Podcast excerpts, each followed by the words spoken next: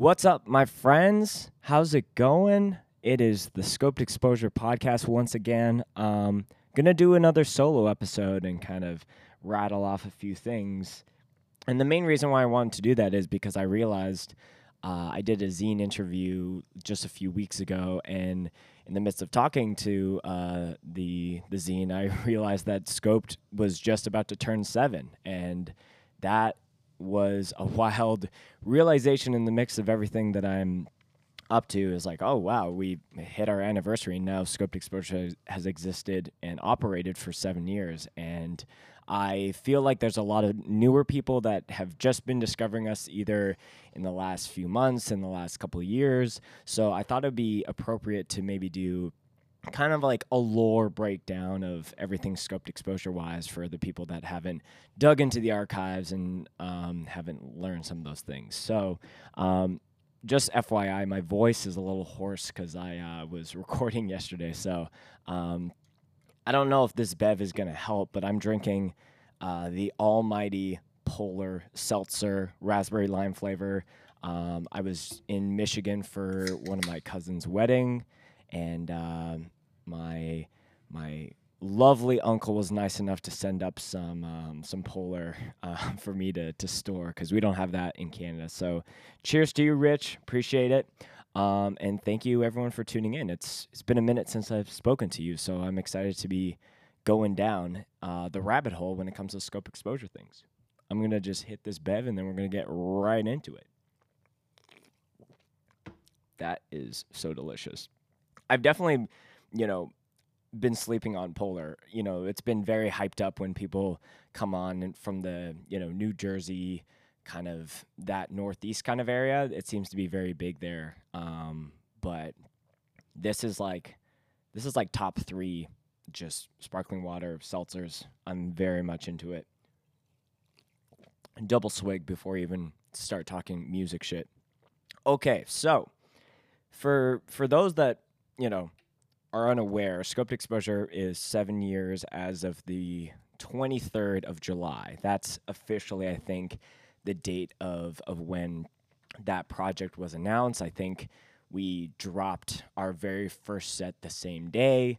Um, and I want to go b- way back in time to talk about like literally the why behind I started uh, this whole project and how it's evolved over the years, um, how you know it's changed, um, how it's evolved, what are the um, challenges that I've faced over the years and, and what I face today.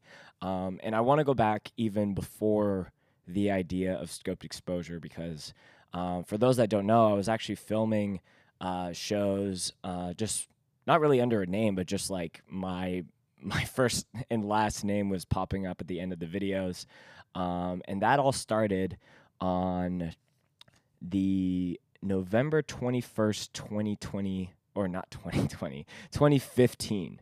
So a long ass time ago. Um, the first show that I ever filmed was just a local show in Winnipeg where I grew up with Burner World, Higher Love, Withdrawal, Usurper, Occult Hand, and Ill Fated. Um, just a bunch of hardcore dudes um, of all different genres. Uh, I was actually playing in uh, the band Usurper, so I'm just kind of looking at the the YouTube studio and realizing that that's the only set that's just set up on a tripod. And I guess like you know, obviously I've talked about multiple times that I was inspired to to start filming mainly through Sunny and watching his videos and you know, there there were people in Winnipeg who were filming stuff but not in the way that I was used to watching Sunny's videos. So at the time, I just had like a Canon 7D camera. Um, for for for the non-camera gearheads, it's a, a very low-level uh, Canon camera, and uh, the low light capabilities are not great. I think I had like just like a kind of wide angle lens that you know performed okay. Um, and I don't think it was even mine. I think it was my works, and I would just sneakily put it in my bag. You know, once 5 p.m. R- rolled around and and took it home and and took it to the show. Um, I kind of had a general sense of how to get good audio, and uh, you know, set it up in the back of the room, and you know. At the time, like these aren't even full sets that I was filming. Um, Actually, no, that that's not true. So I did film the full sets, but I remember I was kind of stopping and starting for every song. And I believe when I posted these videos, they were just individual songs. You know, Winnipeg at the time, you know, didn't have like like we had great bands, but we didn't have the active pit warriors um, that I you know see today. You know, we had a few people, but it really started. I felt like it was hard to get going at times, and usually there would be one song where everyone kind of broke loose finally, and um, and that would usually be the one that would make it um, to to be posted. So um, yeah, so I'm just like looking, and uh, I I remember I moved around for every uh, song. I was just trying to kind of again, I didn't really know what I was doing. I was just kind of moving around and kind of just testing the waters. Like, oh, okay, this angle is kind of like this. This one's kind of like this. Um, and you know, going into, you know, very soon after, funny enough, was the first time that I filmed Stepping Stone. And Stepping Stone was in the early days, and I would say their heyday. Um, that was the band that I felt like I was filming and covering the most. Uh, even even despite the fact that they were from Regina and a total province over. So that was the first time I saw Stepping Stone. Um, this is before Stay and Suffer had any pileups or hype attached to it. Um, but they, as a band, really, really impressed me, and uh, it's just cool to to see that I have a you know a video of theirs from you know all the way back in you know January of 2016. Um, so there was a few other shows that I filmed. Um, just kind of scrolling down here. I think the first actual like bigger show where you know I'm on stay like on a stage and there's bands in a tour package was actually um, it was Knocked Loose, um, Expire, and who else was on this tour package? Oh, Counterparts. Oh, and funny enough, uh, Usurper, the band that I was playing in, I think opened that show. Yeah, because I have a couple of videos of us here. So this is like pre Knocked Loose hype. This is like March of 2016. The like new song that they were playing was Counting Worms and Oblivion's Peak. Um, and it's crazy because when you know I'm looking through and you know Damned Earth, like the songs that were out, like Burnt Toast, that would ha- get a couple hundred, you know, maybe a thousand views, but it was the videos that said Oblivion's Peak new song or Counting Worms new song. Those are in the tens of, of thousands. This Oblivion's Peak video fucking popped off. It's like 33,000 views. And um, yeah, it was just kind of like wild to kind of look back and think about these bands that I really, um, you know, have come a long way now to be friends with a lot of these people, have filmed them other times, have filmed their other bands, um, had people on the podcast. So all the way back in little 2016, this is you know literally where it all started. Um, I wanted to, yeah. So and you know we would film the odd other shows as well. Like you know there's a four year strong set, and again this is all like just whatever was coming to Winnipeg at the time because you know not not there's not a lot of things coming to Western Canada at this time, and so everything was very, very sparse. Um, so that, I guess, initial stages for me kind of planted the seed into um, going into 2017. And funny enough, as I was kind of preparing everything, I realized that I pitched the idea of scoped exposure um, to uh, Matt and Cole, who I'll get into in a minute here, while I was out in Ontario visiting my family. Um, it was at the old house that they were living at, and I remember specifically being in the basement, jumping on a.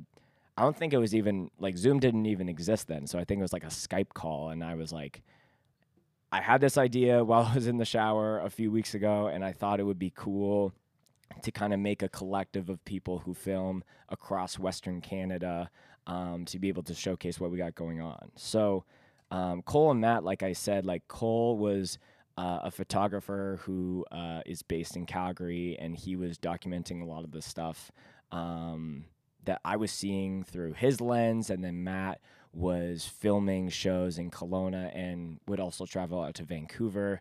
So I thought that you know the three of us could kind of like cover the entire half of the country, um, which in hindsight, like, was a maybe more daring feat because that's a lot of landmass. Um, and, you know, we were all, you know, in our early 20s at that point. So it kind of, you're at that point where you kind of feel like you can just take on the world. Um, but I, I thought it was really cool that they were very down for it immediately. And it's just kind of serendipitous to be talking about that while I'm in Ontario so many years later. So I guess the debut of Scoped um, was the the local Calgary Fest. So the first time I filmed it when it was just um, Spencer and not Scoped Exposure, it was in 2016. It was called Southern Alberta Hardcore Fest. Um, the fest had a name change to what was called the Western Front Hardcore Festival. Um, same venue, same, uh, not same bands, but same bunch of bands, a lot of like regional acts.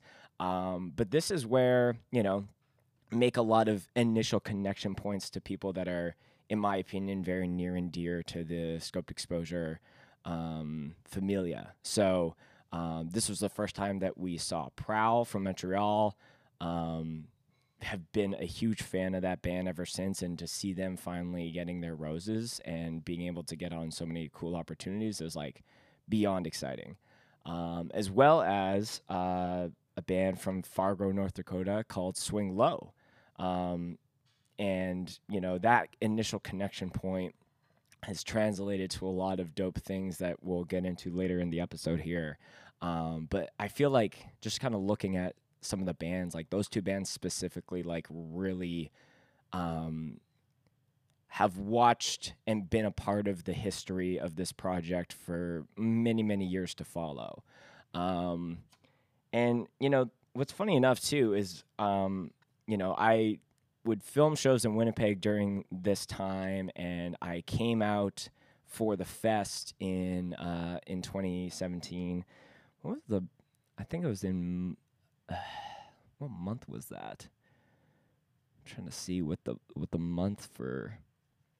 Oh, so this is in June. So this is like, um, you know, so we we started scoped exposure and filmed it for the first time. It was Cole, Matt, and myself. Cole was like doing a video drum cam, and uh, sorry, Matt was doing a video drum cam, and Cole was taking photos, and I was doing video. Um, but I think we like held on to those videos while I was editing, and then we debuted them a month later. So July 23rd, I think, was when we kind of made the announcement. Hey, this isn't just coming under you know my own personal YouTube. Um, it's coming under scoped exposure and if I'm being completely honest, the the main reason of wanting to do it under a new name versus like continuing to release it under myself was, um, you know, I I do some freelance videography, and I would be trying to pitch myself to get jobs and in different lines of work, and people would just go to my personal YouTube channel and see all these videos of bands and people punching each other and people stage diving. They're like, why why would we hire this kid to shoot a little video for our coffee shop when this is what he does? And so I really was just trying to kind of separate the two um, from that standpoint. Like, you know, hardcore is a huge part of my life, um, and I talk about it all the time, but like, on a professional and career standpoint, I realized that I needed to kind of silo both of those things. So that's where the idea of you know starting a separate channel, and then obviously wanted to give it a name, and I think the idea, the name Scoped Exposure kind of sounded cool, but it also was like we're just kind of zooming in and exposing a um, a scene, whether it's hype or not, and documenting the process of that growing and flourishing over time. So, um, and that ethos has kind of been the same all throughout, you know, wh- when it comes to the podcast or any of the stuff that we t- do today. Um, so scoped, scoped exposure. Um, that's how that's how the name and the why kind of came to be, and and the debut of it. So also in this year, um, in 2017, um, me and my wife made the decision to actually move out to Calgary. And I was I was prepping this. I can't remember exactly like when the decision came to be, whether it was before or after when we came out to do the Calgary Festival um, or if it was something else. I actually might, if memory serves me correct, I think I was on a work trip and I, um, and I had finagled it in a way that I could travel for work, but also go to the festival and then travel back. Um, I was pretty. I feel like I was pretty on my game with using the, the corporate job that I had to like be able to enable some of the hardcore things that I was doing um, without their knowledge. But you know, if any of them listen to the podcast, which I'm sure they don't, um, gotcha.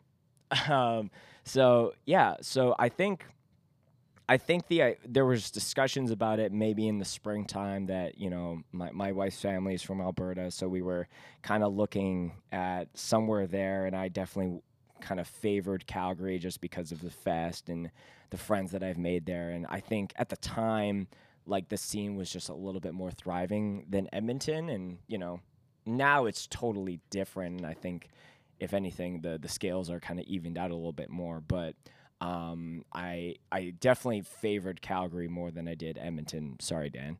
Um, so the first, so when I actually moved uh, to Calgary, it was in October of 2017, and what was very funny, and maybe this is a, there seems to be a reoccurring theme to this for myself is, um, we moved I think it was like a Friday uh, or a Thursday, and we drove immediately up to Edmonton um, to to visit family because we hadn't seen them for a while, or my wife's family, I should say.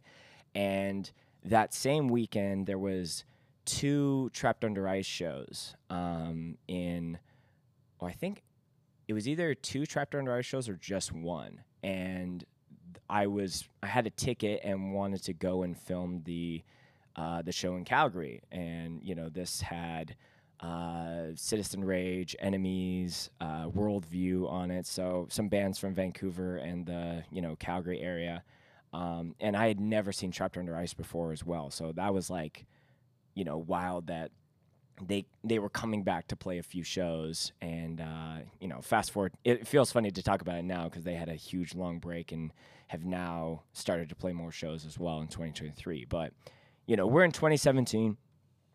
This TUI show is happening. I'm like, dope.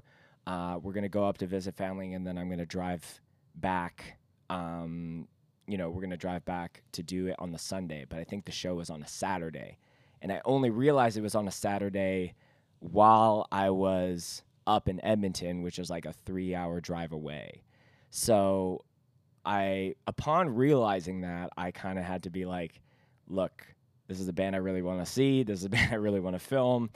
I will be right back. And essentially, I drove from Edmonton all the way down to Calgary. I think I stopped at our apartment that we just moved into, boxes still sprawled everywhere, got all my gear, went to the show, filmed the show, had an absolute blast. Um, just got in the car and drove back home another three hours. So getting home around 2 a.m. Uh, or, or some or some shit. Um, but that was absolutely necessary because it was so it was so like necessary for me to like film and document such a dope show like the minute that I got to like where I was like starting to set roots in my life. Um cuz I know that like if you're move I'm sure other people listening to this can maybe relate cuz people move all over the country and all over the world for either different reasons, family, work, um, maybe health, um, whatever. But you know, being able to be in a city or in an area that has a scene that you can go to shows and that you're, you know, whether you're going to be there for a few months or something you can still take part in and, and get involved to whatever degree that you want. And I feel like me as a person, if I didn't tap into that immediately, like I would feel a little lost and a little out of place. Um, and you know, there's definitely time. I, it, I think I might have had a bit of a leg up because I had already been going to Calgary, you know, at least once a year for sh- the fest or a show here or there.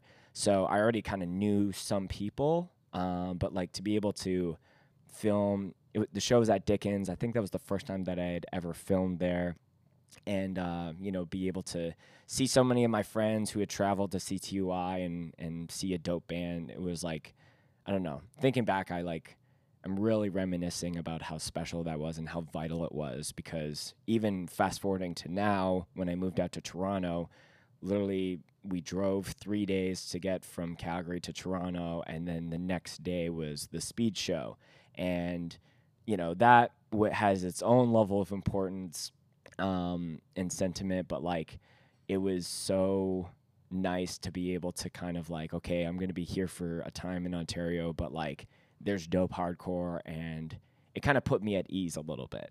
And I don't know if people listening can either. Um, they've experienced that themselves or you know if they're feeling a little out of place you know in the middle of a move find a find a show and find a, a place that you can be able to to scratch that itch because I've gone times of not being able to scratch the itch and uh, it uh, can put me in a pretty negative headspace. So um, yeah, it's funny that you know moving and, and changing up those things and having a show immediately the next day that I can go to to help you know celebrate that transition is uh is very interesting.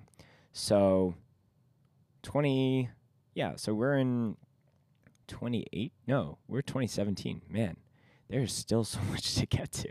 Um, I think the other thing that I wanted to highlight was 2017 was the first year. Oh, I guess I could share this story.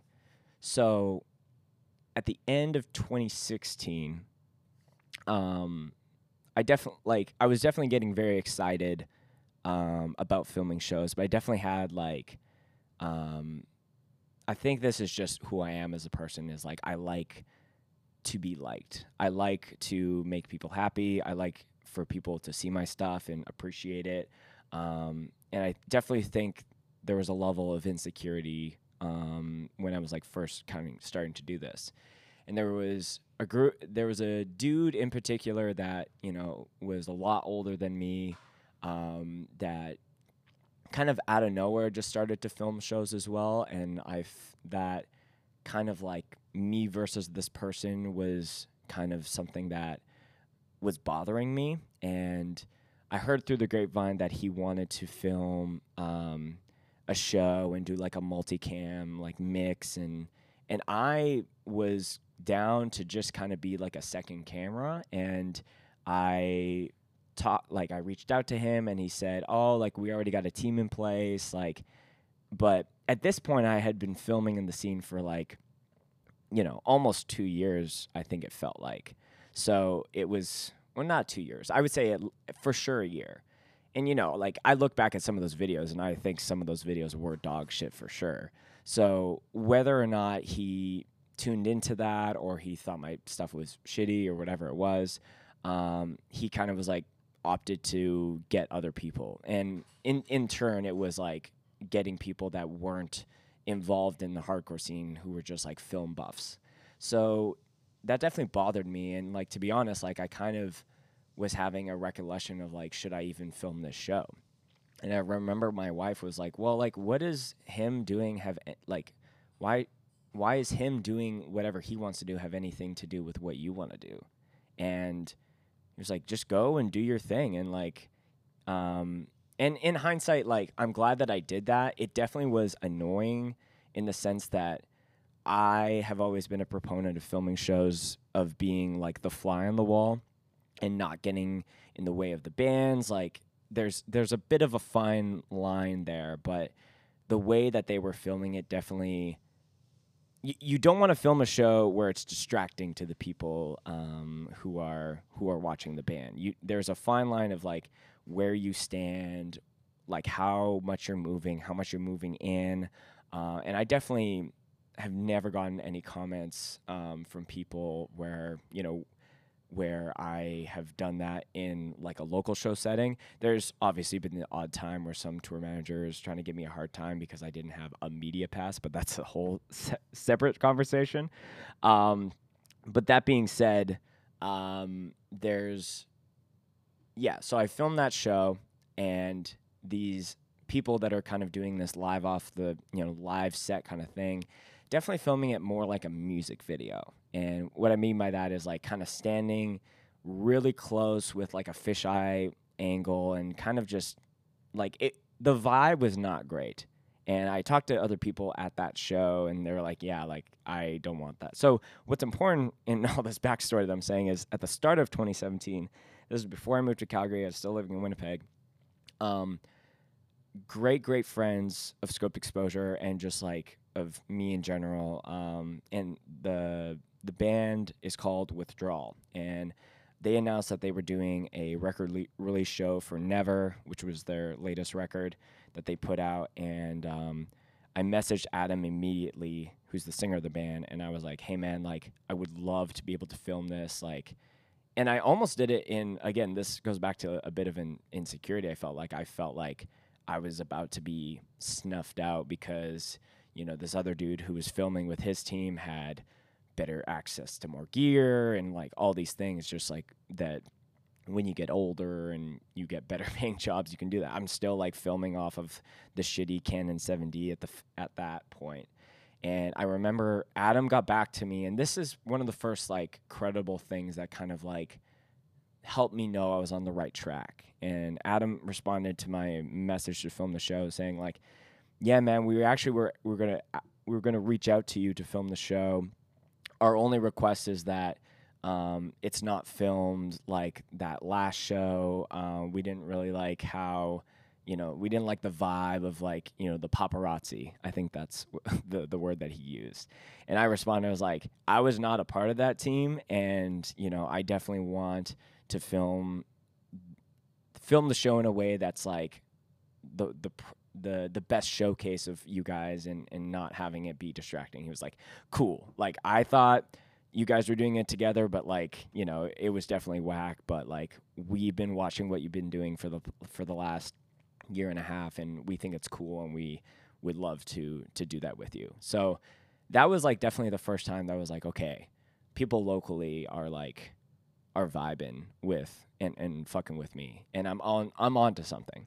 And those videos were really special too um, because I had my friend Brent McRae, who I've played in band with. Um, he's been in a, a, plethora of bands. Now he's just a full time dad. Um, he's he's a super dope dude. Um, I wish that I got to see him more and that he had more time to play in bands because I definitely would take him up on that. So maybe maybe Mendoza will make its its face one day, um, but that's a story for another time. But Brent re- recorded the bands. He he's actually he's the one who actually recorded and, and mixed that that record. So the minute that I asked him to help me out with that show, he was like, absolutely. And I remember I hadn't met Sunny before, and I don't think that we had ever ch- talked too much in the DMs. But I remember I set him the withdrawal set, and I was like, hey, I'm sure you're really busy. Um, I just wanted to kind of like, you know, give my thanks to you and you know me doing this live mix set um, definitely kind of feels like a first you know a first brick in a large house um, as far as you know because i would watch this is hardcore fest where it had the crisp clean audio and i would do my best with what i had but i had never done it that way and i felt like it came out so so well and I remember Sunny responded fairly quickly, and he was like, "Hey, man, like, yeah, the the track sounds good. I think you know you're, you know, how you're following these bands, like, definitely good on you. Like, keep at keep at it, essentially." And uh, so that was definitely another highlight that I wrote down when I was writing out the years of different things um, that I I wanted to shout out. So you know, definitely, you know, now that I've been able to connect with Sunny and, and do different things with him, um, was it's definitely very cool to get that, I guess, initial thumbs up from him. So now we're into 2018. Um, so we continue to film a lot of local shows in Calgary, and I drove up a lot to Edmonton to film shows up there. It was, you know, like I had friends. Oh, yeah, 2018. I'm on the wrong tab. Okay. so 2018, yeah, there's there's a lot of shows happening in in Calgary. I'm starting to see a few more like bigger bands, so like bigger um set, sets that are going to bring more eyes to the channel versus you know the the small local bands like Bleach or fucking who else? Um you know, Juice, Trench, like those are all like bands that I loved, but you know, it was very apparent that we need that we needed to to continue to grow. We needed to film bigger bands, um, and some of the bands that we had these like early connection points in this year um, were bands like Dying Wish, getting to film them kind of pre any of the hype or awareness that they had was definitely really cool. Um, the first time I filmed Ingrown, there was like 30 people in the room, and um, it was fucking crazy. They perform. I remember vividly how good they performed, and it's just as good, if not better. Um, you know, getting to see them so many years later, and that's that's been a band in the early days with Scope that I think back on. I was like, yeah, that that shit is is buried, but like it just goes to show how great of a band that they are and have, you know, really leveled up uh, over time. Uh, another, you know, early set of a up up and coming band that you know hasn't really seen the light of day recently, but there's some rumblings of you know eh, this is just my speculation, but uh, Hands of God. Um, got to see them in 2018 for Wild Rose Hardcore Fest they were like definitely one of the standout sets for me. And, you know, even though that band has kind of been MIA, um, I feel like there's some action coming up for them. Like it, it is definitely for any band that's on a hiatus outside of maybe title fight, I feel like Hands of God is like one of those bands where people are just like eagerly awaiting their return. Um, and I'll just put it out there in case uh, anyone from that band is listening, but the minute that anything might be happening, I wanna I wanna do a Hands of God Scoped Exposure podcast. I think that would be fucking dope. Um, so 2018, filming a lot of bands. Um, you know, we're filming the bigger bands that are coming to town. Like uh, this is the first and only time that I've seen Power Trip. Um, this is when Riley was still alive. Rest in peace to a fucking goat. Um, that set to me was one that I'll still go back and, and watch. It was sold out at Dickens. Fucking crazy time. Um, the first time we saw Vein, Um, this is kind of, I think, um, Errorzone wasn't even out at this point, and their set was crazy. Um, just kind of scrolling down to see any other standout shows. Um, man, so many memories. filming a, a trap house in Edmonton with like Serration, Bleach, and everything you ever loved. Um, that shit was fun. um, and then I, I think the other big highlight from 2018 that I wanted to talk about was the the Terror weekend that happened in, in Western Canada. So it was essentially Terror playing Vancouver, Edmonton, and Calgary over Friday, Saturday, and Sunday and on paper it was our scoped one year anniversary. And i've talked about this before so apologies to everyone who, who's got to hear it again but um, i need to quickly share on on just how that came to be because i think that opportunity and just the, the way it happened helped give me a lot of inspiration of like oh i can do some like big scale shit if i put my mind to it. So at the time, you know, it's coming up on an anniversary of Scoped, and I was like, oh, maybe I should do a show, or maybe that would be a cool thing for us to do. And, you know, I thought about reaching out to a couple regional bands like Stepping Stone um, to headline or doing something like that. And I've talked about this many times on the podcast.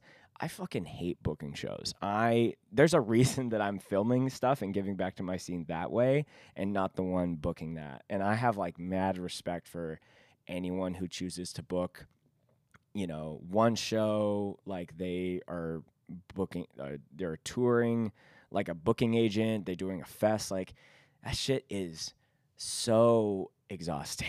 And there's so many logistical things that you have to worry about. And at the time, I was like, it was rose colored glasses, and I had no idea the scale as to which what I would need to do. I was just like, maybe I'll do a show, and maybe I'll do it on um, I'm like, what day was it? I'm like, maybe I'll do it on Labor Day weekend. And the story goes as my friend Sean, who plays in a band called Ceilings, um, was in town for a show. I met up with him for lunch, and there was a couple other people that I guess they were like collectively meeting up with. And uh, there was a dude who who booked shows uh, in Calgary that was also there, and I was just kind of mentioning, I was like, "Yeah, I'm thinking about booking a show uh, in September," and he's like, "Oh, yeah, like when in September?" I was like, "Yeah, like I think like Labor Day weekend. I think like I want to ask like a, a few like local bands uh, and maybe get like a stepping stone or something. Like, you know, it's kind of to celebrate our one year. It's like, I'm booking Terror on the first weekend of September. And I was like, oh. And and I was like, uh, well, and I kind of didn't really know what to say because it was like, well, that definitely can't happen where there could be two hardcore shows. And I, in my mind, I kind of like went home and I was like, well, I guess I'm not doing anything for the one year. I'm just going to kind of leave it as is. And then I remember I got a message the next day from JFK. And JFK, for, for those that don't know, don't know or is a, is a is a dude that book shows up in Edmonton, Alberta, Canada. Uh, owns the Buckingham and uh, Modern Love that just opened up in Calgary, and um, how I met JFK is actually kind of interesting because before the before Scope started, there was a show uh, where it was Comeback Kid and the story so far in Edmonton, and this is in 2016, I believe. Let me just assess the assess the archives. I think it was yeah, because this is this is on the um, on the Spencer channel. Where where the fuck are you? Oh yeah, okay. So March no April sixteenth, twenty sixteen. Uh, also for for those that don't know, this was the year that um, uh, Parker, uh, I guess like kind of like air quotes kicked that person off of stage and everyone was getting all upset about it but then the person ended up coming up being like no like it's all good. I definitely was on stage for too long. But what's crazy to me is that i was watching news coverage on like on this show because like i guess this happened in toronto and then the venue was like banning the band and it was just so fucking wild. Um, but it I, I, that's just my ADHD, just like pulling all these different memories around. So, anyways, um, that show's happening in Edmonton with that tour package, and I wanted to film it, and I reached out to JFK, or yeah, because JFK was booking the show, and I was like, "Can I film it?" He's like, "Yeah, that's totally fine," and then I rolled up to the show um, to pay, and he was like, "Oh, you're already guest listed." I'm like, "Well, what do you mean?" He's like, "Well, you're you're filming the show. I thought I would just guest list you." And I was like, "Oh, that's very nice. Like, you didn't have to do that."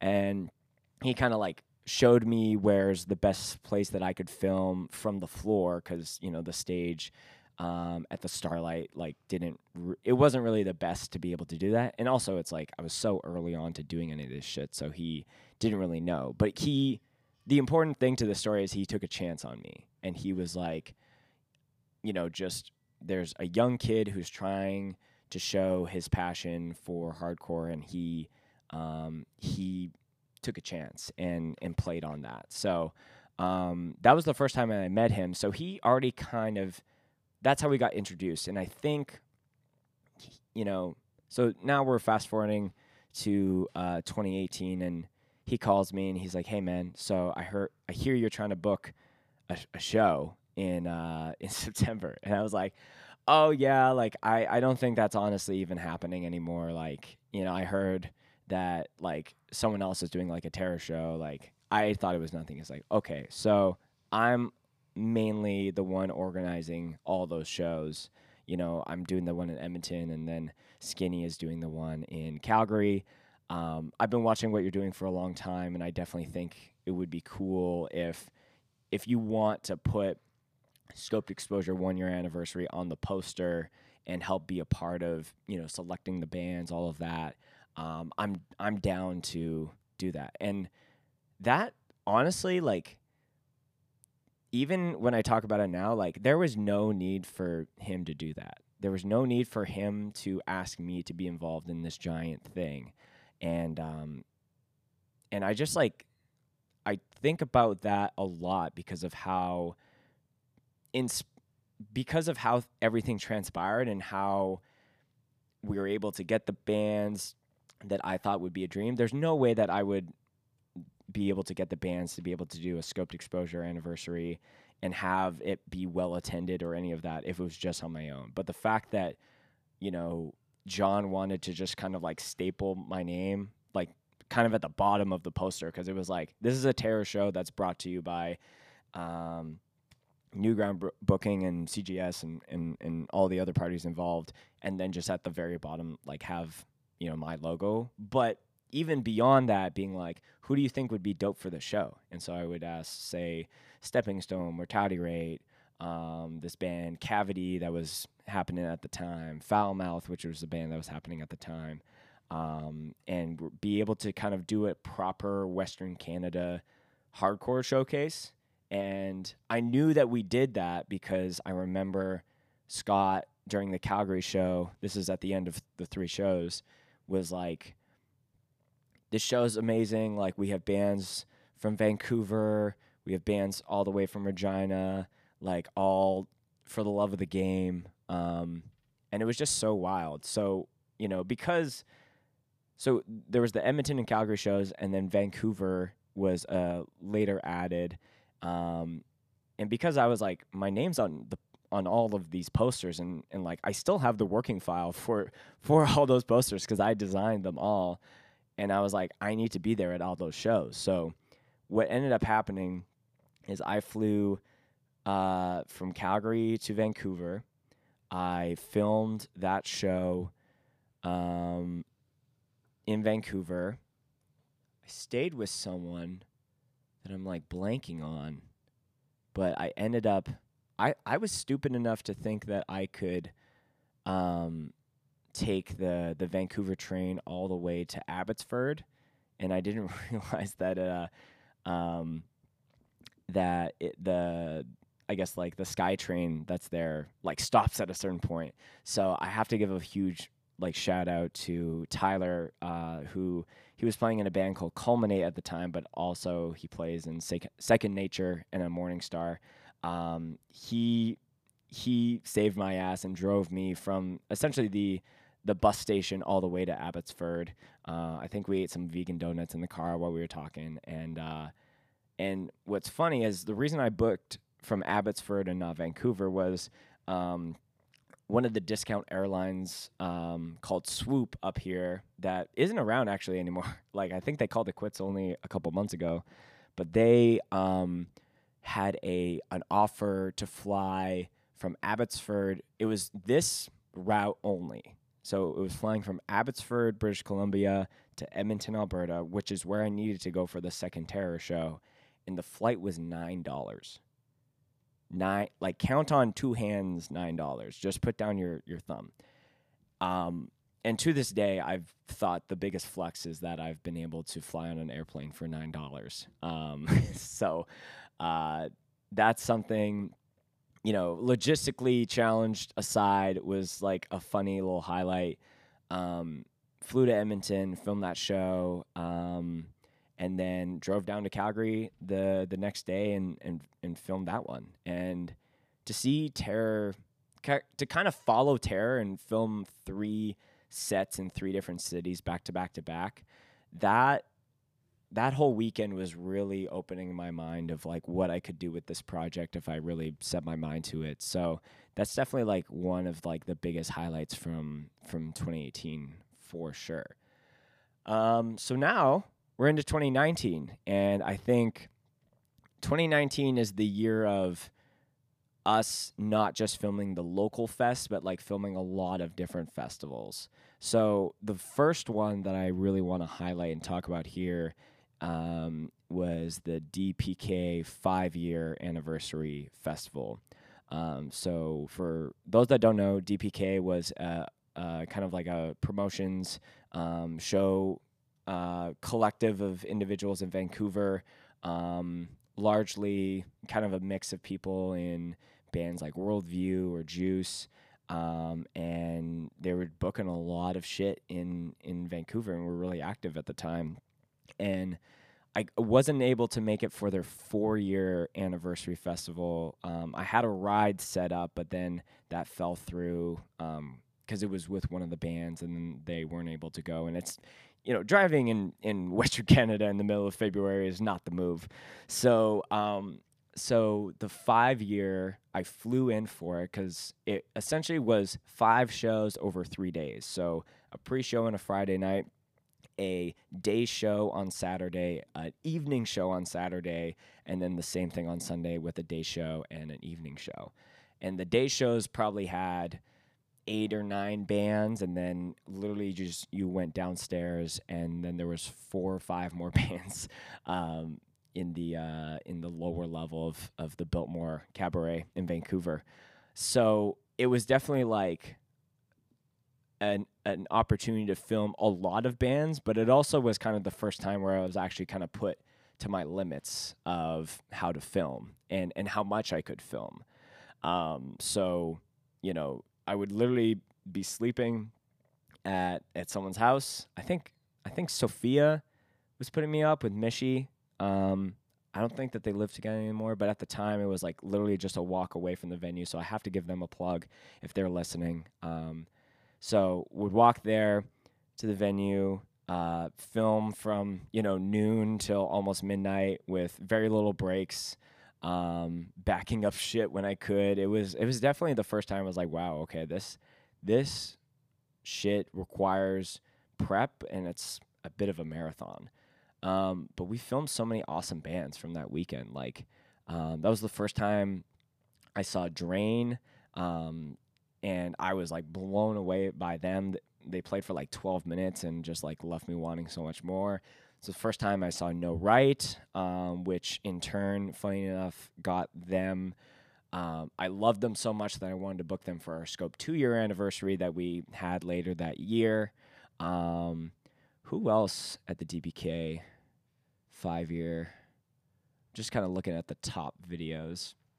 Um, so many, so many good bands. Um, the other thing um, for the pre show, there was a very legendary venue in Vancouver called 333, and um, it was kind of like the the best DIY spot um, that DBK would book a lot of their shows at. So the pre-show was there, um, and that was the first time that I saw Shallow End.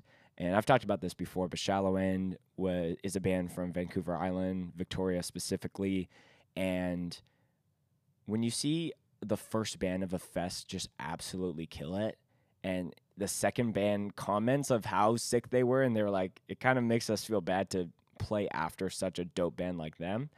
Um, I fell in love with that band. Um, been able to chat with them for years to come, and then not only last year and last summer, um, Endgame and Shallow End did a you know a little Western Canada tour together, and I literally called Dave. I was like, "Bro, we are we are doing the Shallow End Game tour," and he was like, Okay. So it's uh again, this this is a whole way of talking about the lore and you know the connection points you make in hardcore and those friendships and those um you know those things that you you know you never know how things will play out in years to come and how how cool and wholesome it is when you're able to kind of look back and be like, "Oh yeah, all it, all it was is if I didn't go to this festival and see even if I like skipped the pre-show, I wouldn't have been able to see that band like be able to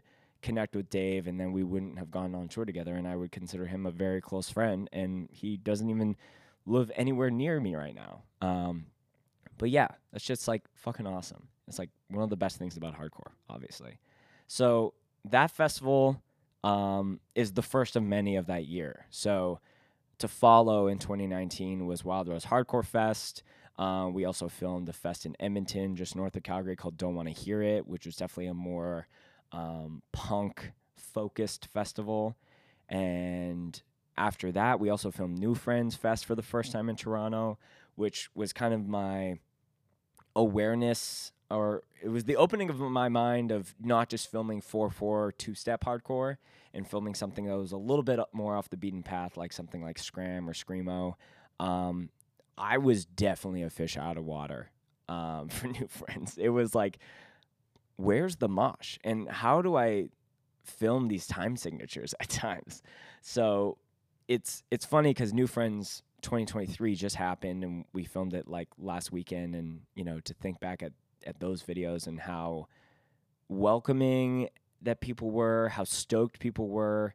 Um, like i still get notifications of you know people finding certain sets from you know bands like foxtails or diana Crawls or city of caterpillar. Um, and they a big thing for for new friends, and I've been told this multiple years, is like there's a lot of people who take photos, but not a lot of people who um, who film and film full sets. So that was definitely like me realizing that I'm like very vital um, for you know because not a lot of people are crazy enough just to like I'm gonna like choose to hold a camera for 20 minutes times five and you know if you're doing a fest it's even more than that but essentially i'm going to be i'm going to be responsible for making sure that i document and capture every single moment of this not just for myself but for the bands for the people that are missing this show um, for whatever reason for the people attending um, for the people's families that are going to want to watch these videos in like 10 years to make fun of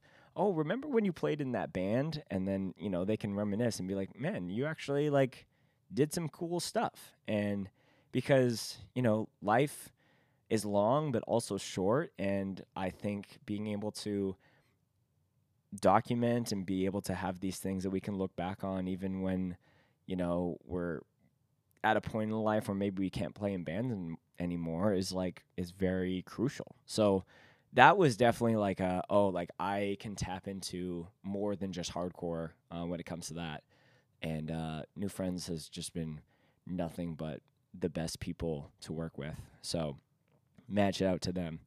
Um, Snow and Flurry Fest was also in 2019, the first time, the first time that we filmed something out of country, and you know, for for those that want to know the crazy Snow and Flurry travel story, I, have shared it too many times, but um, go and check that out. Essentially, we had the worst time getting down to Snow and Flurry, like almost missing flights, um, losing gear and luggage, um, but we were still able to um, to film all the bands and, and do the whole thing. But I made so many friends in Minneapolis um, that have gone on to play in other bands, um, and you know had people on the podcast, and that was definitely like a a huge milestone for me just to be able to take scoped exposure, which is just like the Canadian, you know, you know, people would say like the Canadian hate5six, and I I feel like that's a very very high honor to be able to even be considered that, but like to be able to take that, you know, the Canadian machine to the states and be able to put American bands that are not just touring in Canada, but like are playing in America, but doing it to a Canadian to a largely Canadian audience at the time. Um, it felt like a, a very pivotal um, a pivotal moment and the last thing in 2019 that I feel like is worth highlighting is um, this was the year that I really was like, I want to start a podcast uh, for Scoped Exposure. And, you know, if we're going back to Wild Rose Hardcore Fest 2019, um, that was actually the first time that we that we actually f- interviewed bands because it was very much a big goal of mine that I wanted to um, I wanted to interview people in person. I didn't want to do it over Skype. Like this is pre-COVID, right? So there's not the normalcy of you know online interviews or doing something virtual. It was still like there's very much a huge part of me that was like I I will never do that. and you know, look look at look at where we are now. Um, but we yeah, we recorded a pilot episode with Cole who was on the scope team. Um, literally just did it in his living room. Um, didn't know, didn't really have a lot of notes. My interviewing was dog shit. but it, you know, it was just like we're just getting our our feet in the door with this. And then when the fest happened, uh, I reached out to a couple people um, to interview, and we kind of sat on those episodes because we didn't really know how to roll things out and kind of do the cro- like should we have it on a separate channel? Like how what's our frequency? Blah blah blah. And also with interviewing people in person you know we were trying to be like how many of these things should we have before we launch? And i think i I, I was recommended to launch the podcast with multiple episodes and not just one. So we started with an uh, interview with Cole, who again on the scope team, photographer, um, also was getting into screen printing. I think at this time, which is now like his main focus, and uh, that's that's a whole nother thing as far as like how he's been Cole has been able to you know essentially do screen printing full time now, and um, so we did it with Cole, uh, my friend Dom, who uh, runs Pitch Black North, which is a uh, like a tea company that has a satanic vibe to it. Um, and he's he's a dope dude. Like we've been able to rub shoulders multiple times throughout the years. Um, listen to his band Satanic Tico If you like, you know, grind metal or just heavy ass shit.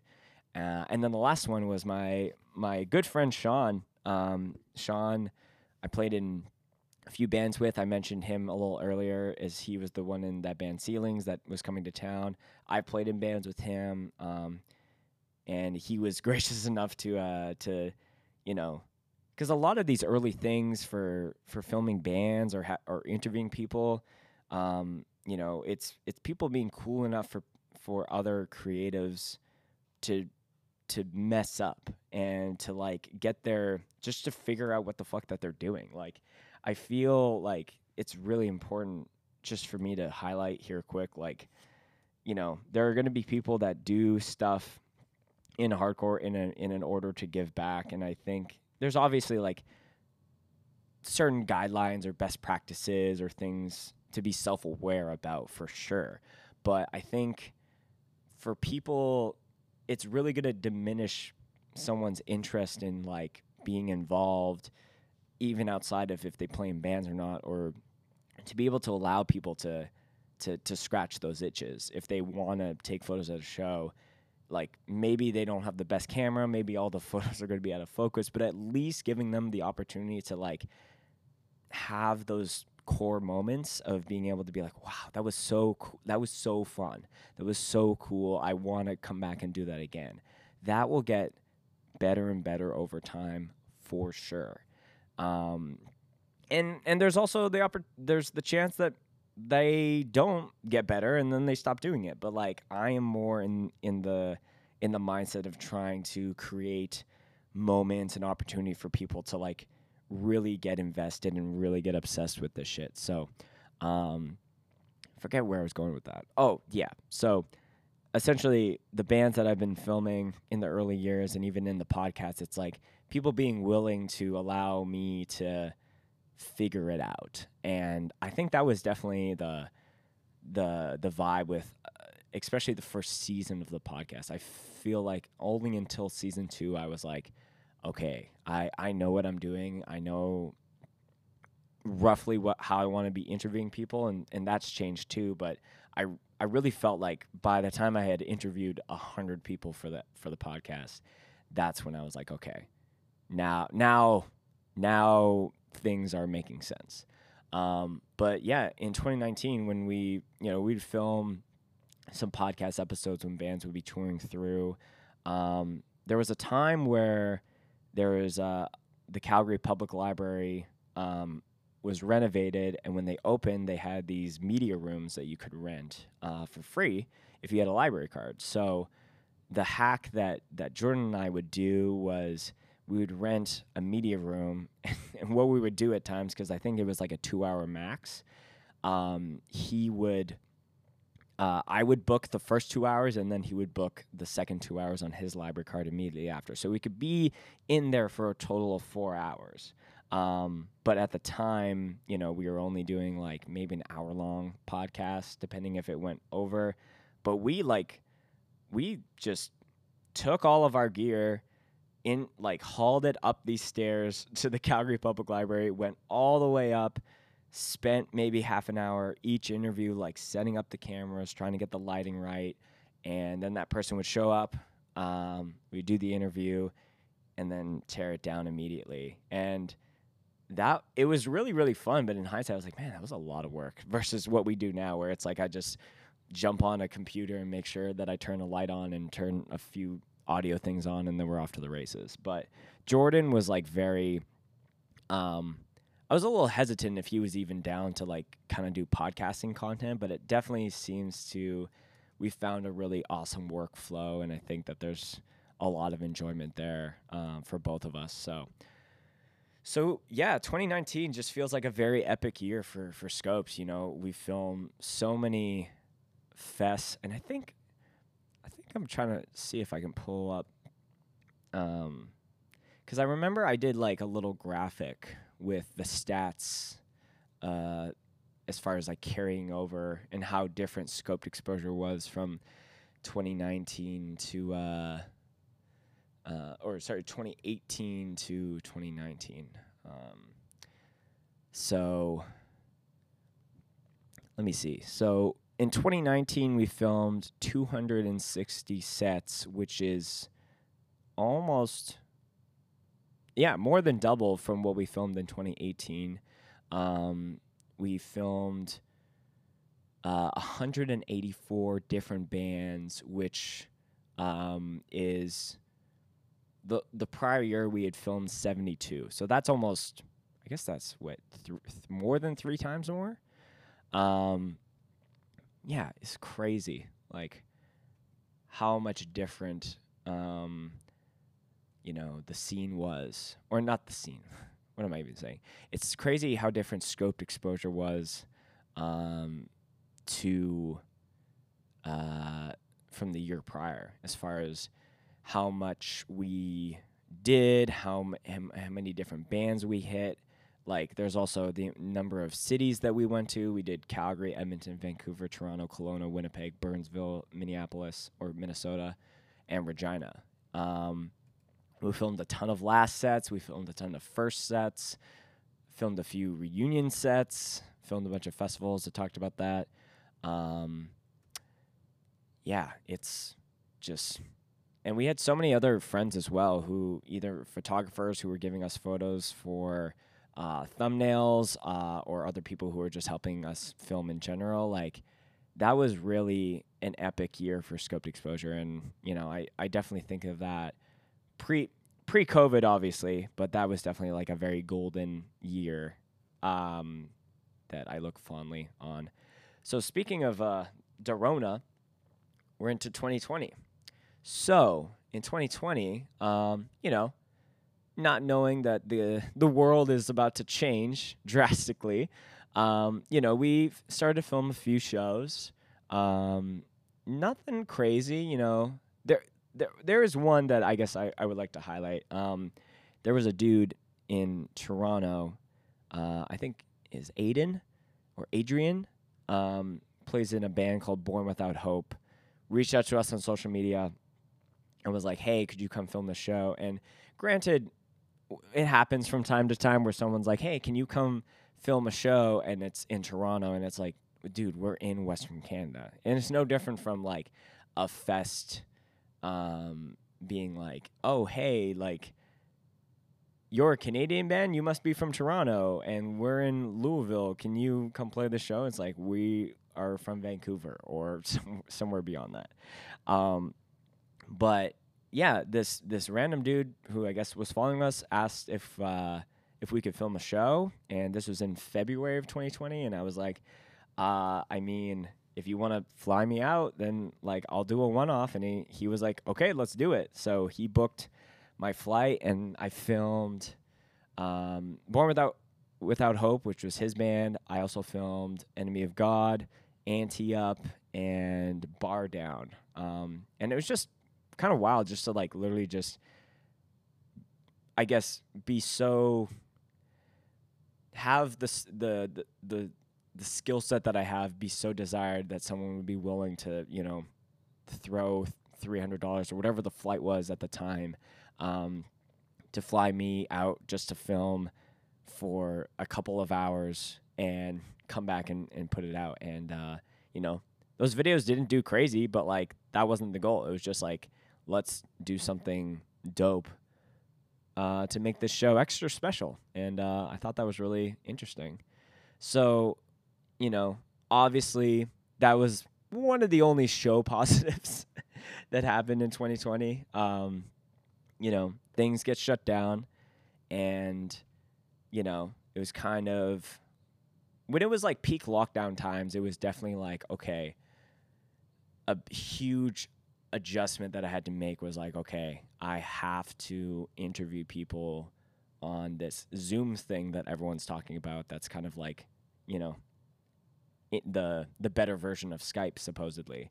So I started doing a lot of Zoom interviews. I figured out the workflow uh, to be able to do that very painstakingly at times, um, but I think because of the time, I think people realizing was like maybe shows aren't going to be back for you know this isn't just like a month long break from whatever like so i think at the time people had ample um, availability to jump on a you know an hour to hour and a half um, call with me or they like needed to because they had a record to promote or or whatever it was um, but because like we slowly started to run out of um, of of content from live sets to post, um, I was doing like three podcast episodes a week, which I look at now. I'm like, how the fuck was I even doing that? Like, it was literally burn and turn um, for so long, and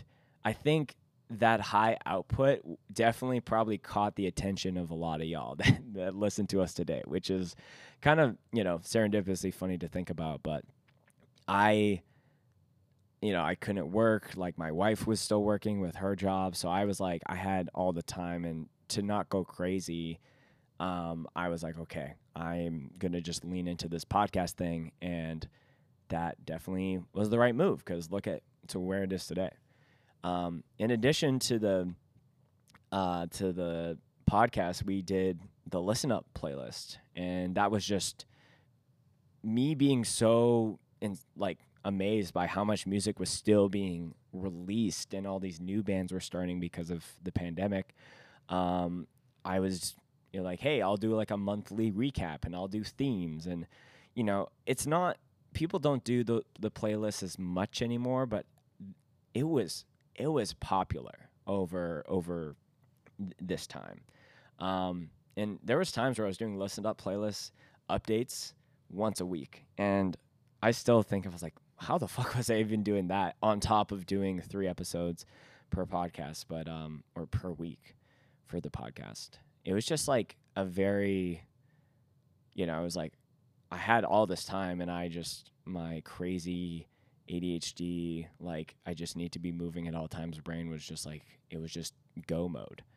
Um so 2020 was definitely like a weird year for obvious reasons, but I think because I had this innate fear that I was like, I don't want Scope to be irrelevant. Like Sunny was still posting so much of his content because he just had such a high volume. But and like, you know, I would think about like 197 would do a lot of like live streams um, with like different venues and stuff. But I was like, I can maybe do a little bit of that, but like I think my main thing is just content generation. And I leaned into the podcast, I leaned into the playlist, and those both just took off. And I'm really thankful that I had that time um, because if life just went on as normal, I don't think the podcast would have really gotten to the point that it is now for obvious reasons. And I don't think that I would have flown the flag as hard as I did for people listening to new music and and making a, a pretty easy way to uh, to to see a bunch of new music from that month in in one spot.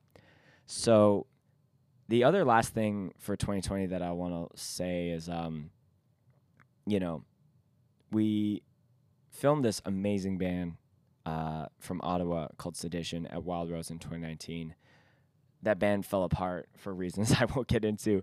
But if you know, you know.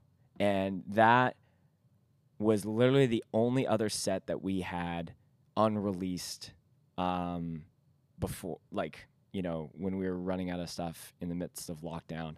And I remember I messaged Lance, uh, who's in the band, and I was like, "Hey, man, I know that we agreed that we weren't going to put this set out, but like, given the times, I think a lot of people it might it might brighten up their day if uh, if we could release this. And literally, I have nothing else to post, so could I get your blessing on it? And he said, you know, it, you're good on my part, but I would just kind of go ch- and check with every other member of the band, just so it can be a collective um, approval. And I did that, and we we got the yes from everyone, and we posted it, and literally, it's just so funny to say this sentence, but like without COVID nineteen causing a world pandemic, I don't think the sedition Wild Rose set would be released today.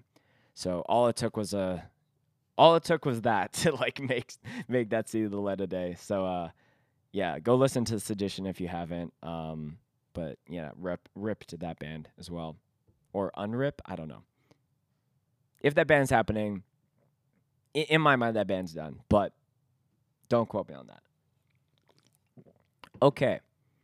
2021. Shows are back, right? Or they start to trickle back. Shows are back a lot more in America in the year 2021 than it is in um, in Canada. We were a little behind the ball, and I think it was just mainly off of our government being a little too nervous to just open up and to do some of those things. So in the midst of the the Canadian government kind of not wanting to lean into the okay, like let's open up the floodgates, so to speak, which you could argue was the right decision for America to do that first or not, but um, in my opinion, like it needed to happen one or another. I think if we had gone a full, uh, even into two years without shows, it would have been. I don't know if we would have as big a, a boom of new people checking it out versus just one. So, anyways, uh, the first show back for me was Northern Alliance Fest 2021, where I like I reached out to Cam who was booking it, and I was like, I wanna I wanna come out to do this, and he was down, and that was definitely the wildest, just you know, first show back during such a weird time, and having it be in a totally different country, not really knowing anyone there, but like certain people like giving me props and shouting me out. A ton of connection points from from that fest as well. Um, I think like a couple sets that stand out were uh, Unity TX um, was like really dope. I had Jay on the podcast like really prior, but like again, it was like the first time that we spoke to each other. Um, but getting to to see that set was very very special to me. Um, I also think like getting to see these streets have like one of the best sets um, that Cam has has mentioned in rec- recent history. That's definitely very special as well. Um, so it, it largely was Northern Alliance, and then not a few months later, um, getting reached out by Aaron to do Promcore, which was, um, you know, which is now Flyover Fest, uh, which happens in Tulsa, and that was a huge opportunity for us again, not only to get in another another American Fest uh, to be able to put on the channel, but like getting to get such a large volume of bands, and um, I think I think there was one day, which was the Saturday, where I filmed. I think it was 23 bands in one day. I think that's right. It was two stages, no breaks, um, pretty much no food in my system, very little water, mainly Red Bull. Um, but that was the first time I saw Scowl. That's the first time I saw Zulu perform. First time I saw Omerta, Peeling Flesh. Um, just made so many connection points in a, in a place that I never even thought I would make friends and hardcore with in, in Tulsa, Oklahoma. Um, but that that weekend holds a very special place in my heart. Um, and yeah, I'm just like going through like the Time of Pressure's last show. Um, first time I saw Ballista, um, Mind's Eye, Gagging Order, uh, Fox Lake, some hip hop hardcore. First time I saw Sledge, the Gates to Hell uh, pumpkin set. Well, they played with pumpkins, and then much later, Purgatory played that same stage, and then people started moshing with the pumpkins, and it literally just became a food fight. That was sick. um, what else happened in 2021? Oh, so like like I said before, um, I didn't feel like I really got the handle of the podcast until season two kind of kicked off, and uh, I really kind of you know I updated the setup. Um, we started to get Bev sponsors, which was definitely a big highlight and milestone for me. That's where I was like, okay, we can do this. We can combine the Bev world and the hardcore world together. Um, you know, definitely a lot of great top episodes. Um, I'm just looking at the stats here. You know, so many people I've met um, who say they've discovered um, scoped exposure, or specifically the podcast, through majority of the Knocked Loose interviews that we've done. And Brian Brian's episode always comes up, and uh, his episode is still to this day the top um, YouTube episode that we've put out. Um, you know, Joseph from Sunami was the first time having him on the podcast and like kind of learning about him and the band. And, you know, now I've been able to like play shows with him. Like, I would consider him like a friend. Like, I get to see him on non hardcore occasions, like, very much. Um, so, uh, the J Mindforce episode was really dope. Um, Scott from Terror uh, Brendan Murphy coming on for the second time on the podcast. Uh, Taylor Young interview. I know that was like one that people really, really liked. Um, and yeah, just like a bunch, like we just, like, if you look at the, I remember I posted a, a recap when season two ended just to show all the different guests and episodes that we've done. And I got so many messages from people being like, man, y'all really leveled up from last year. And I was like, yeah. And I'm, I'm trying to find that balance too, where, you know we're having a bigger guest on the on the show but also be able to have like certain people from like the western canada space or just the canadian space in general that i'm like there's a lot of things to talk about and and and give them a platform as well um yeah a lot of great episodes jim and josh from speed like literally maybe a month after they dropped we see you and that is undoubtedly like the track that i think changed that that band um for the better. Not for the better, but just like y- y- y'all know y'all know what I mean. um, yeah, dude. Season two was a fucking great time for us. So, yeah. In in addition to fests and the and the podcast, like we're still filming a, a number of shows because shows in Canada just started to come back, kind of into the fall. Um, you know, sometimes with restrictions, sometimes without. Um, but there's yeah, there was a, def- a definitely a ton of dope shows. And now we're into 2022. So this is just last year and, you know, this is the point in the story where it's been a lot of a lot of growth, a lot of scaling up, a lot of like new cool opportunities. And then I think this is kind of the year where not things like take a turn for the worse. That's like really downplaying it, but like I think this is the year where I really in hindsight realized that it was like, oh, this is like becoming more than just like a little passion project that I'm doing. So to kind of break it down a little bit more, let me find my 2022. So there's there's a few festivals that we um, have the opportunity to cover. Um, you know, we do New Friends Fest again. We do. Uh, I'll, I'll, I'll wait for that in a second. So we do New Friends Fest. We do Hold Your Ground Fest in Mississauga. We do Snow and Flurry. Um, and you know, there's a plethora of like really awesome shows that come through Calgary. Um, I think, or and tour packages as well. I'm thinking about the Comeback Kid, Cancer Bats, Misery Signal show, uh, the Scowl, Touche, Vein. Um, who else was on that? Oh, Militarie Gun. For and for those that don't know, the during that tour, Vein, the drummer of Vein, um, like just destroyed his hand it exploded.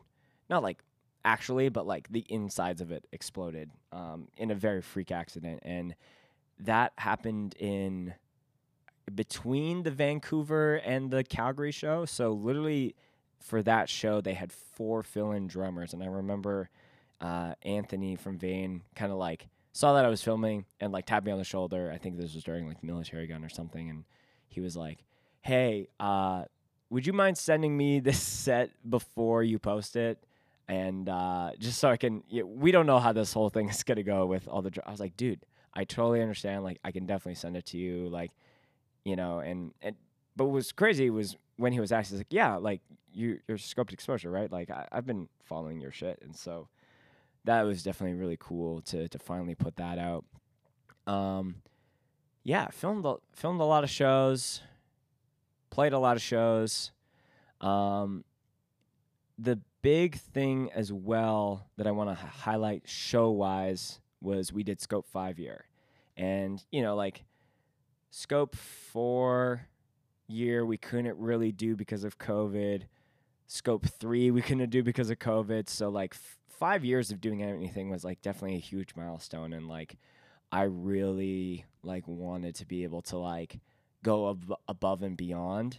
And if I'm being like completely honest, I think like looking back at everything, like I think everything happened for a reason, and I think that we did a really great job um, based off you know the the circumstances of of of whatever.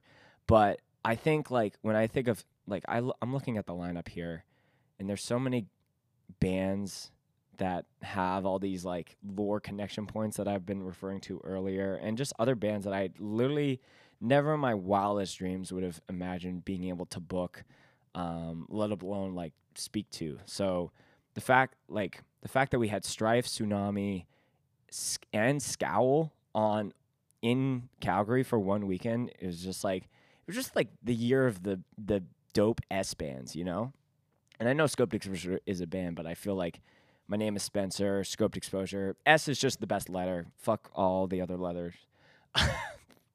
but um, you know, different additions to the fest that were really special to me were were you know bands like I Am, uh, bands like uh, Extract. Um, I got to play guitar in Extract, and that was definitely like something that was just like I never thought that that would have even been have been possible, but like that was just so sick to be able to play with those guys again.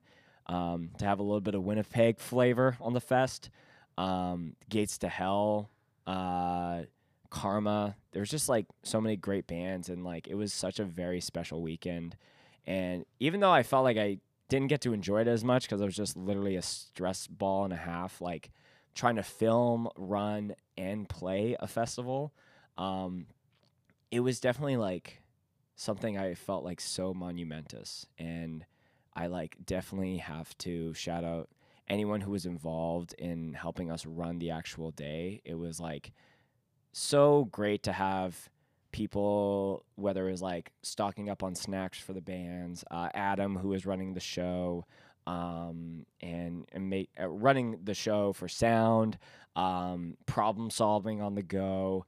Uh, Nikki and her mom to be able to just be so awesome at like making sure everything went smooth and uh, according to plan. Um, yeah, it was just fucking wild. And, uh, you know, I think as a part of that fest, something I did was I took a list. Uh, I took kind of the list I had of every single band that I had filmed, and I did like a giant kind of like screen.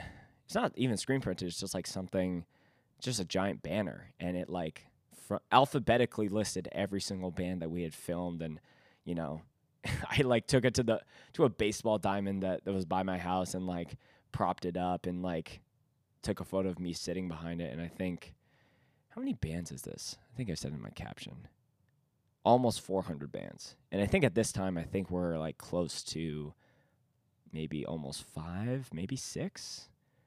I don't know. But with all that being said, it's just like it's wild to look back when you've been doing something for so long and how many because you know even if i want to say on average there's four people in all these bands if it's like 400 times 4 that's like 1600 people that i had had some subtle connection or impact to uh, when it came to to what I do. And to me, that's not something I take lightly or for granted. And like I really, it is is a big reminder to me, even as I'm saying this, about like how vital it is to be doing this shit, but like also like how many people it can actually affect. So, um, I hope this doesn't come as me just trying to like flex or anything. I just like I'm really aware of like how filming one set is not even just for the for you know the 1600 people in in all those bands. It's all the people the hundreds of people if not hundreds of thousands of people who have attended all these shows that i was just the only one who was um, filming it. It's just it's wild to think about all that and and how i'm just playing a small part in that. Um, so you know 2022 we did a lot of stuff. And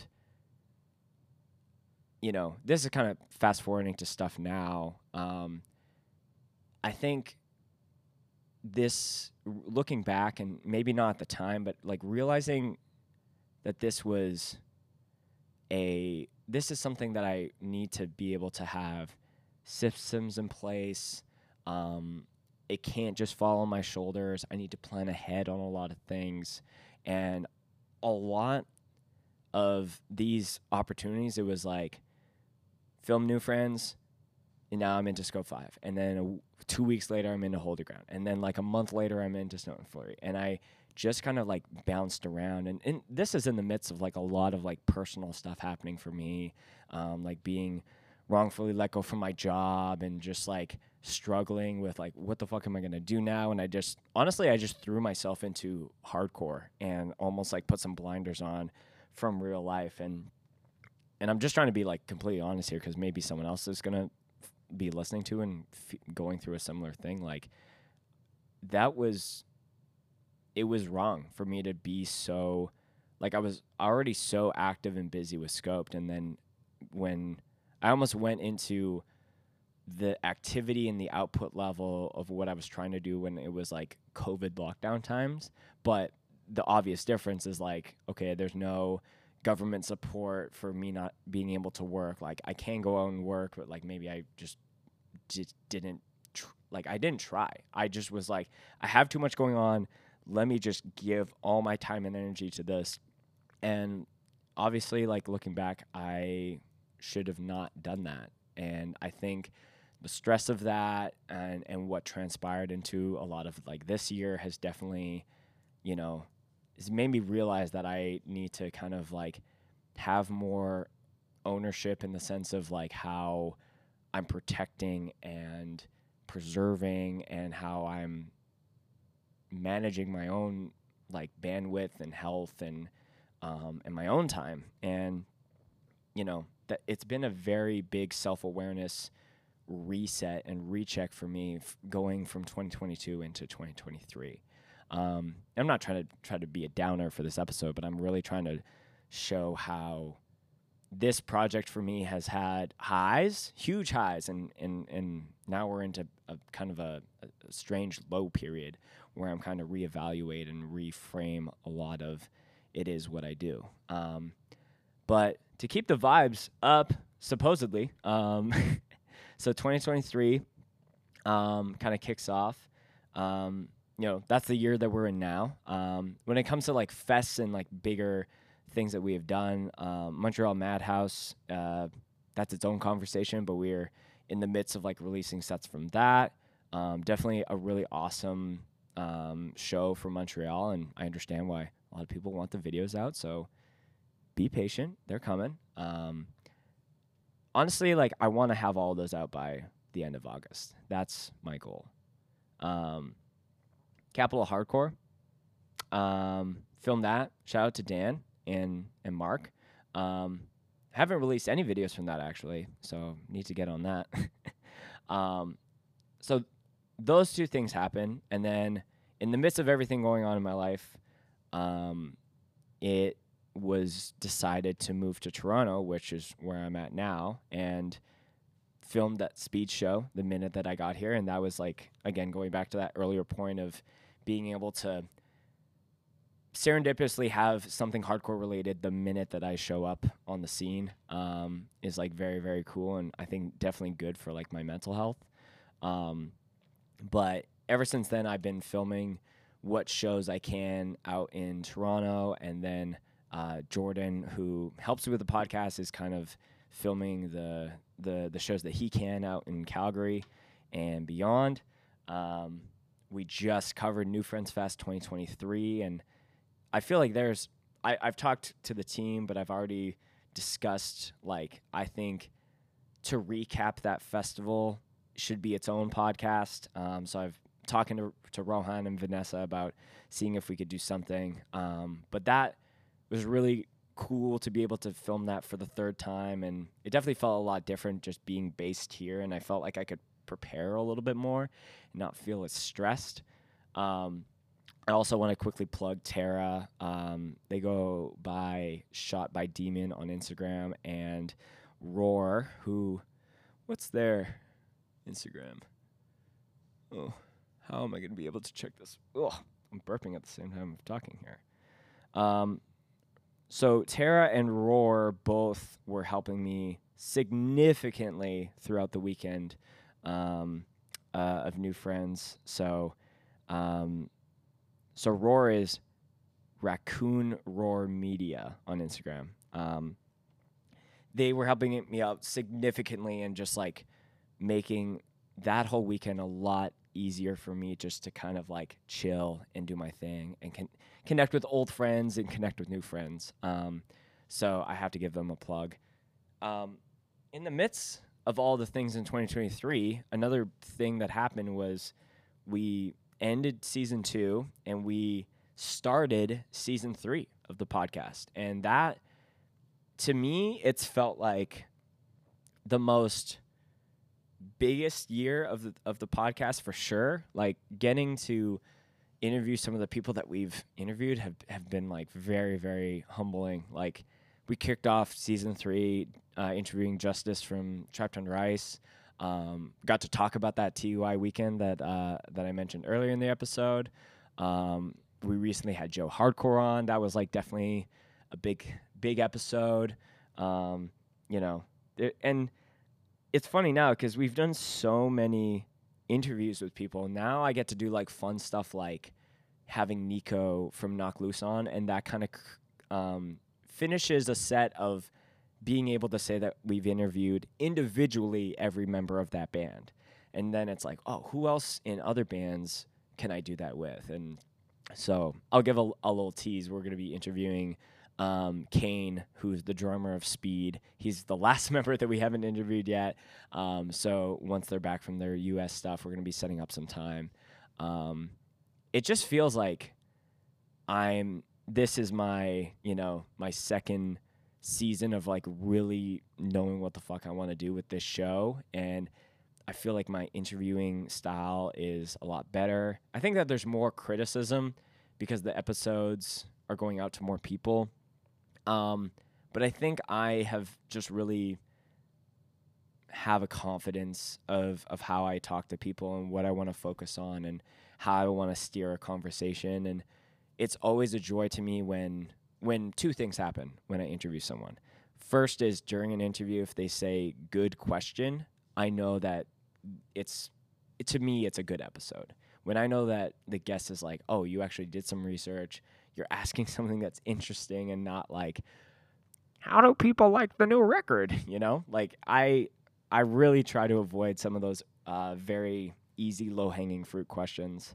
Um, but the second thing that i think is really interesting is um, the minute that we end an, an interview they're like that was so fun. I hate doing this shit to like promote the record or like like when when people certain people only want to do the podcast right now um, to because they view it as like press and they need to promote a record and, and all that. And I and I totally get. It. I think you know shows are back, been back. Um, people don't want to maybe sit on uh, on Zoom for an hour. You know, maybe they're too busy. Maybe they have too many things going on. Um, but it's been like very.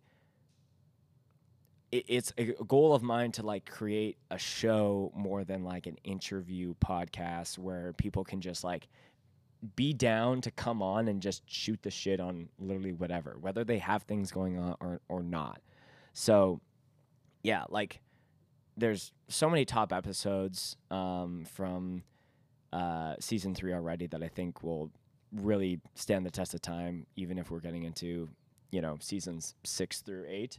Um, Colin, uh, Colin Young from from God's Hate and Twitching Tongues being number one, sitting promptly at number one. Uh, I mentioned the uh, the Justice interview, uh, Devin from Sanguisugabogg, um, you know, Jay from Mindforce. Uh, this one's a little bit more recent. Uh, Seven from Snuffed on Sight. Um, you know, it's just been really, really cool, just like to talk to people and to talk to people in big bands where I have knowledge of those bands because I've been fans of them um, but you know, they're they're people that there's there's eyes and, and ears of people who also want to listen to those individuals as well. So one last, I guess, highlight from this year so far that I really want to highlight is um, a highlight that I want to highlight. That's a great way to say it, Spencer. um, you know, I think I don't do this shit for any of the the the the numbers, so to speak. Um, if I if I only did it for the numbers, I wouldn't film every single band. I wouldn't like post every single set. Like I I fuck up my algorithm constantly.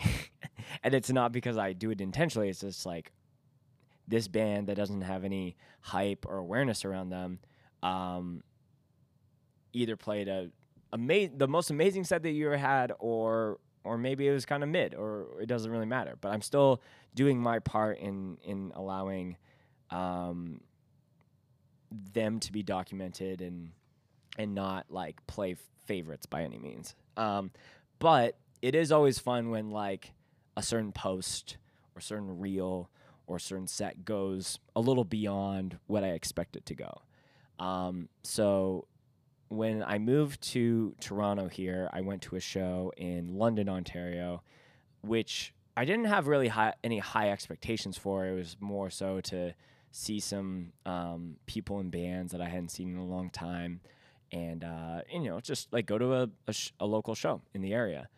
And um, my good friend Mike, who I only really knew uh, for singing in Cold Shoulder, uh, his other band Street Justice um, was playing, and they're a vegan straight edge band. Um, and what was funny is that uh, so this is the this in, this is the infamous um, come on man go vegan i'm literally stronger than all of you just fucking do it clip um, spawned and for for those that know mike like mike is one of the sweetest teddy bear individuals that you could ever meet and um, what's funny is that Mike doesn't say a lot in between sets, um, and even when he does, it's kind of like like I love the dude, but I wouldn't say that he's doing anything that's like like of the Tyler Short level of a frontman speech, if you know what I mean.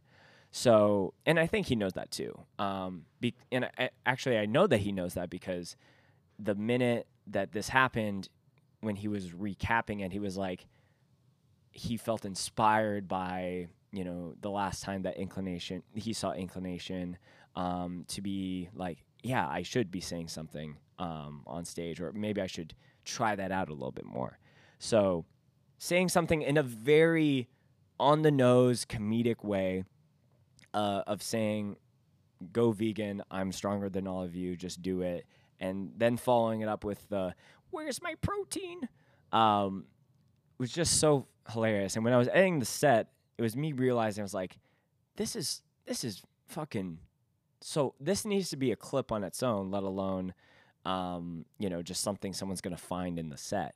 And I think because I just have had this mindset for so long of like I have so much to do and I just need to get the full sets out and I and I kind of miss some of those, you know, golden goose egg moments stuck in the in the in the whole mess of everything else that I'm doing. Um, it's not that I miss them; it's like I just don't play into them as much.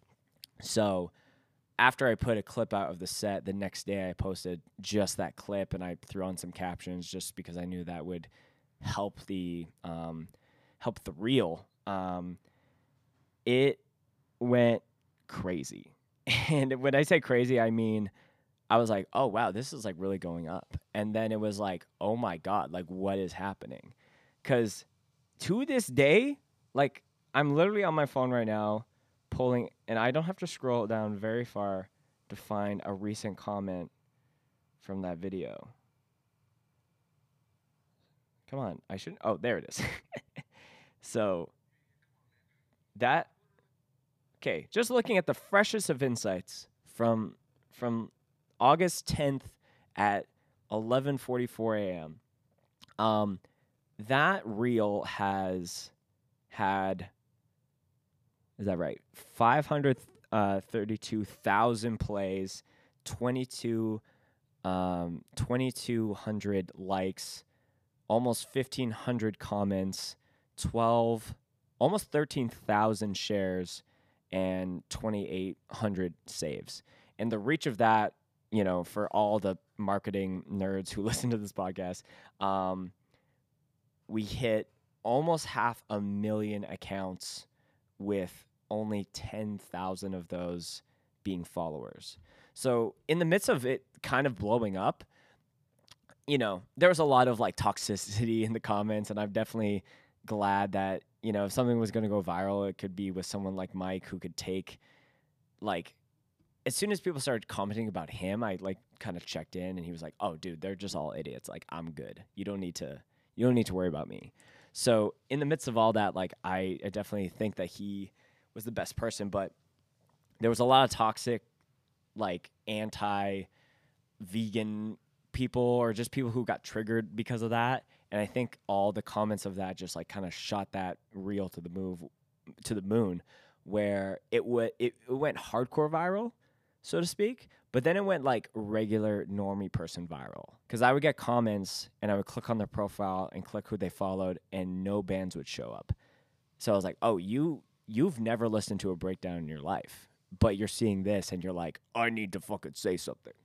So I'm I'm sharing this as like a, highlight from this year because a big focus of mine going into the back half of 23, but also into 2024 is like scoped exposure, like, like not only did that clip bring a lot of n- new attention to us, but like it really, really helped the band. Um, I met up with Mike like not only a few weeks after that, just randomly just ran into him in Toronto, and he said, "Dude, like that clip."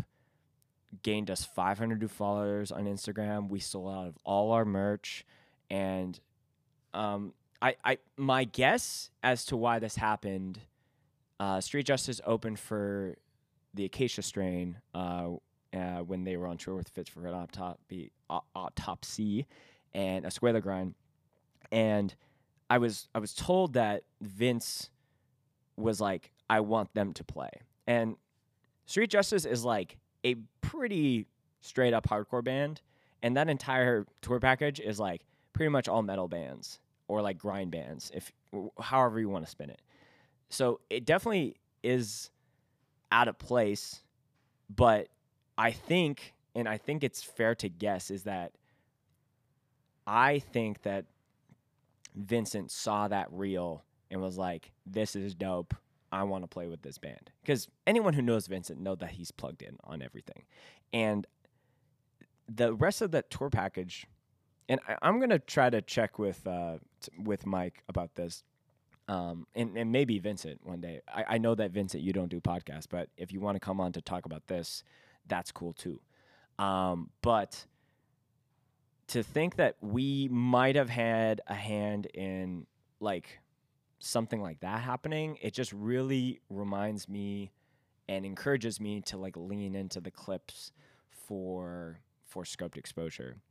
And not again like I could care less about the views and like any any of that stuff that's going to happen, but realizing that it's like we're sitting on so much that you know, all it takes is like a clip of a speech from a hardcore band, um, you know, a funny moment that actually kind of like gets shared and actually pushes out, then people are actually going to check out that band. Like, even if it's the dopest like mosh footage, there's still a part of someone who might not want, like, who might just like, oh yeah, I've seen that before. I've seen, yeah, cool two step, everyone's dancing, but they actually don't check out the music. So I'm thinking of trying to focus a lot more on like the the moments that make a set really unique, whether it's funny, wholesome, really just heart touching, whatever it is, and and really push that a lot more uh, in the years to come. Um, and that brings us to today. Um, you know, still got lots of stuff to do in 2023. Um, sc- the season three of the podcast has you know 30 or so more episodes. Still got a lot of stuff to to release and edit from festivals from this year and last year. Um, but I just I hope this was at least interesting to someone who might be a little bit newer to the scoped exposure world as far as you know where this all came from. And I think maybe a selfish goal is like I've been doing this shit for like a long, long time, and I know that when you do anything creative, there are years and and and moments where you you want to give up and you uh, and and you want to give up because it's too hard. You're not getting the traction that you want. Um, some person is like think, saying your shit sucks or whatever it is, and I have had my own inner turmoil, inner, inner turmoil with a lot of that when it comes to just like like feeling burnt out like and just really like being like beside myself as far as why I'm still doing this. And then all it takes is I, film new friends and it's like oh this is why I'm doing this. And there there are moments that kind of br- put the wind back in my sails. And you know it's definitely in a in a very trying time for me when it comes to keeping this thing going. But I've I've said it before it's like I really believe in the mission of what Scoped Exposure is doing, and that's to bring the attention that I feel like is deserved onto Western Canada as far as the bands, the scenes, the festivals, the the people involved, the documenters, and try to change the conversation when it come what it what it means to tour Canada. And I I want to be able to look back at this in 10, 15 years at some point and knowing that when people say North American tours, they just they don't just go to Toronto. When people are thinking of having international bands for a festival, they have to pick uh, a Canadian band because there's too many good ones to choose from. Um, labels are going to sign more Canadian bands. Like I'm just really, just really passionate about just like having Canadian hardcore be in the conversation just as much as Australian hardcore is, as European hardcore.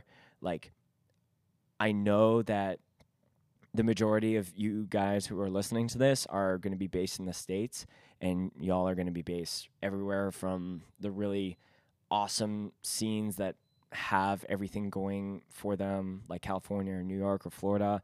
And I know there's people listening to this who are in the like the smaller scenes, like the Tulsas, the Louisvilles, the the Minneapolises, the Texases, um, that are you know maybe things are good on some days and maybe it's not good for some other days. Um, but I think if there's a if there's a gap in your scene, it could be a band, a style of band, a, a fest, uh, someone not doing no zines, someone who's not documenting, someone who's not live mixing. If you have a passion to be able to give back and and even if you're in the midst of doing that and you're you know you've been shooting shows you've been playing in bands you've been doing this fast or or, or booking shows and it doesn't it, it isn't going I guess at the frequency that you want, and maybe you're looking at other people and it's like, oh, how are they doing all this? Or maybe you're even looking at us, like, how is scoped exposure been able to do all this? It's about being able to like be unrelenting and being like, I'm doing this shit as long as I can.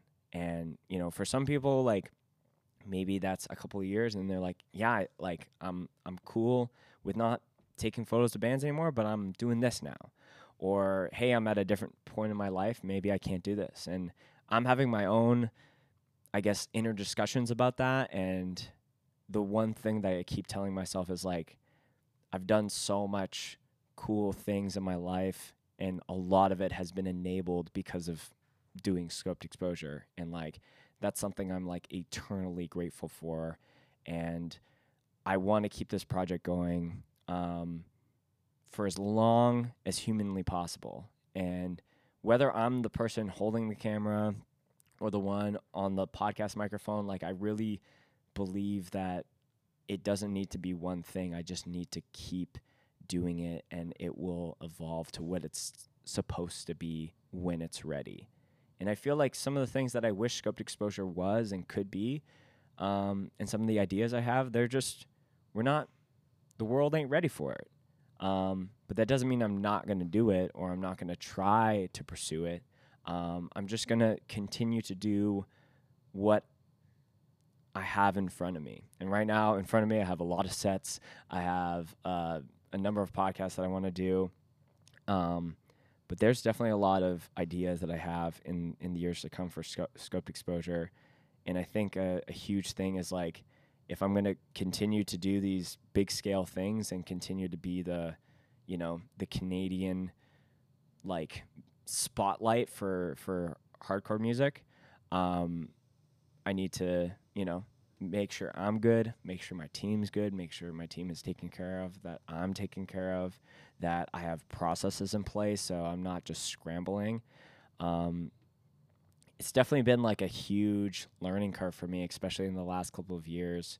Um, but just going all the way back to the beginnings of the very first time that I filmed in 2015 to now, it's like literally felt like the craziest journey for me. And um, I appreciate if you've been sticking around uh, since you know the 2017 days, or maybe you stuck around or or linked up with us in the 2020 kind of era of podcasting, or maybe you just found us like just the other week. Um, I really appreciate anyone who said anything nice um, or even critical about scoped exposure because I've applied some of those things too. Um, but truly it's like it's wild to be able to you know have any level of like impact and influence on on this stuff that I care so deeply about and find so much of my own identity in and yeah I just I've I'm just super grateful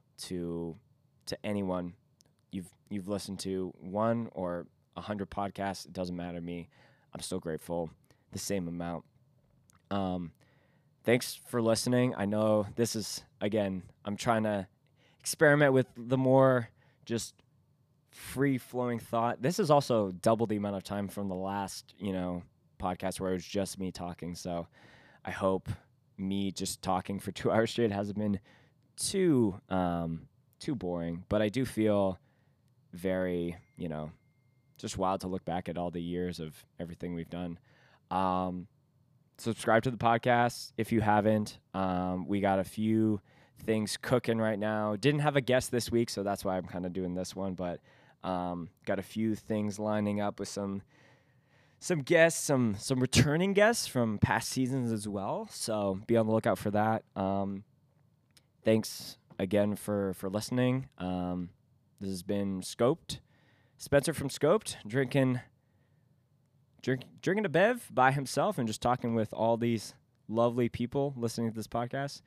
Um, hope you have a good rest of the day, evening, where whenever you're listening to this, and uh, we'll see you next time. Ciao.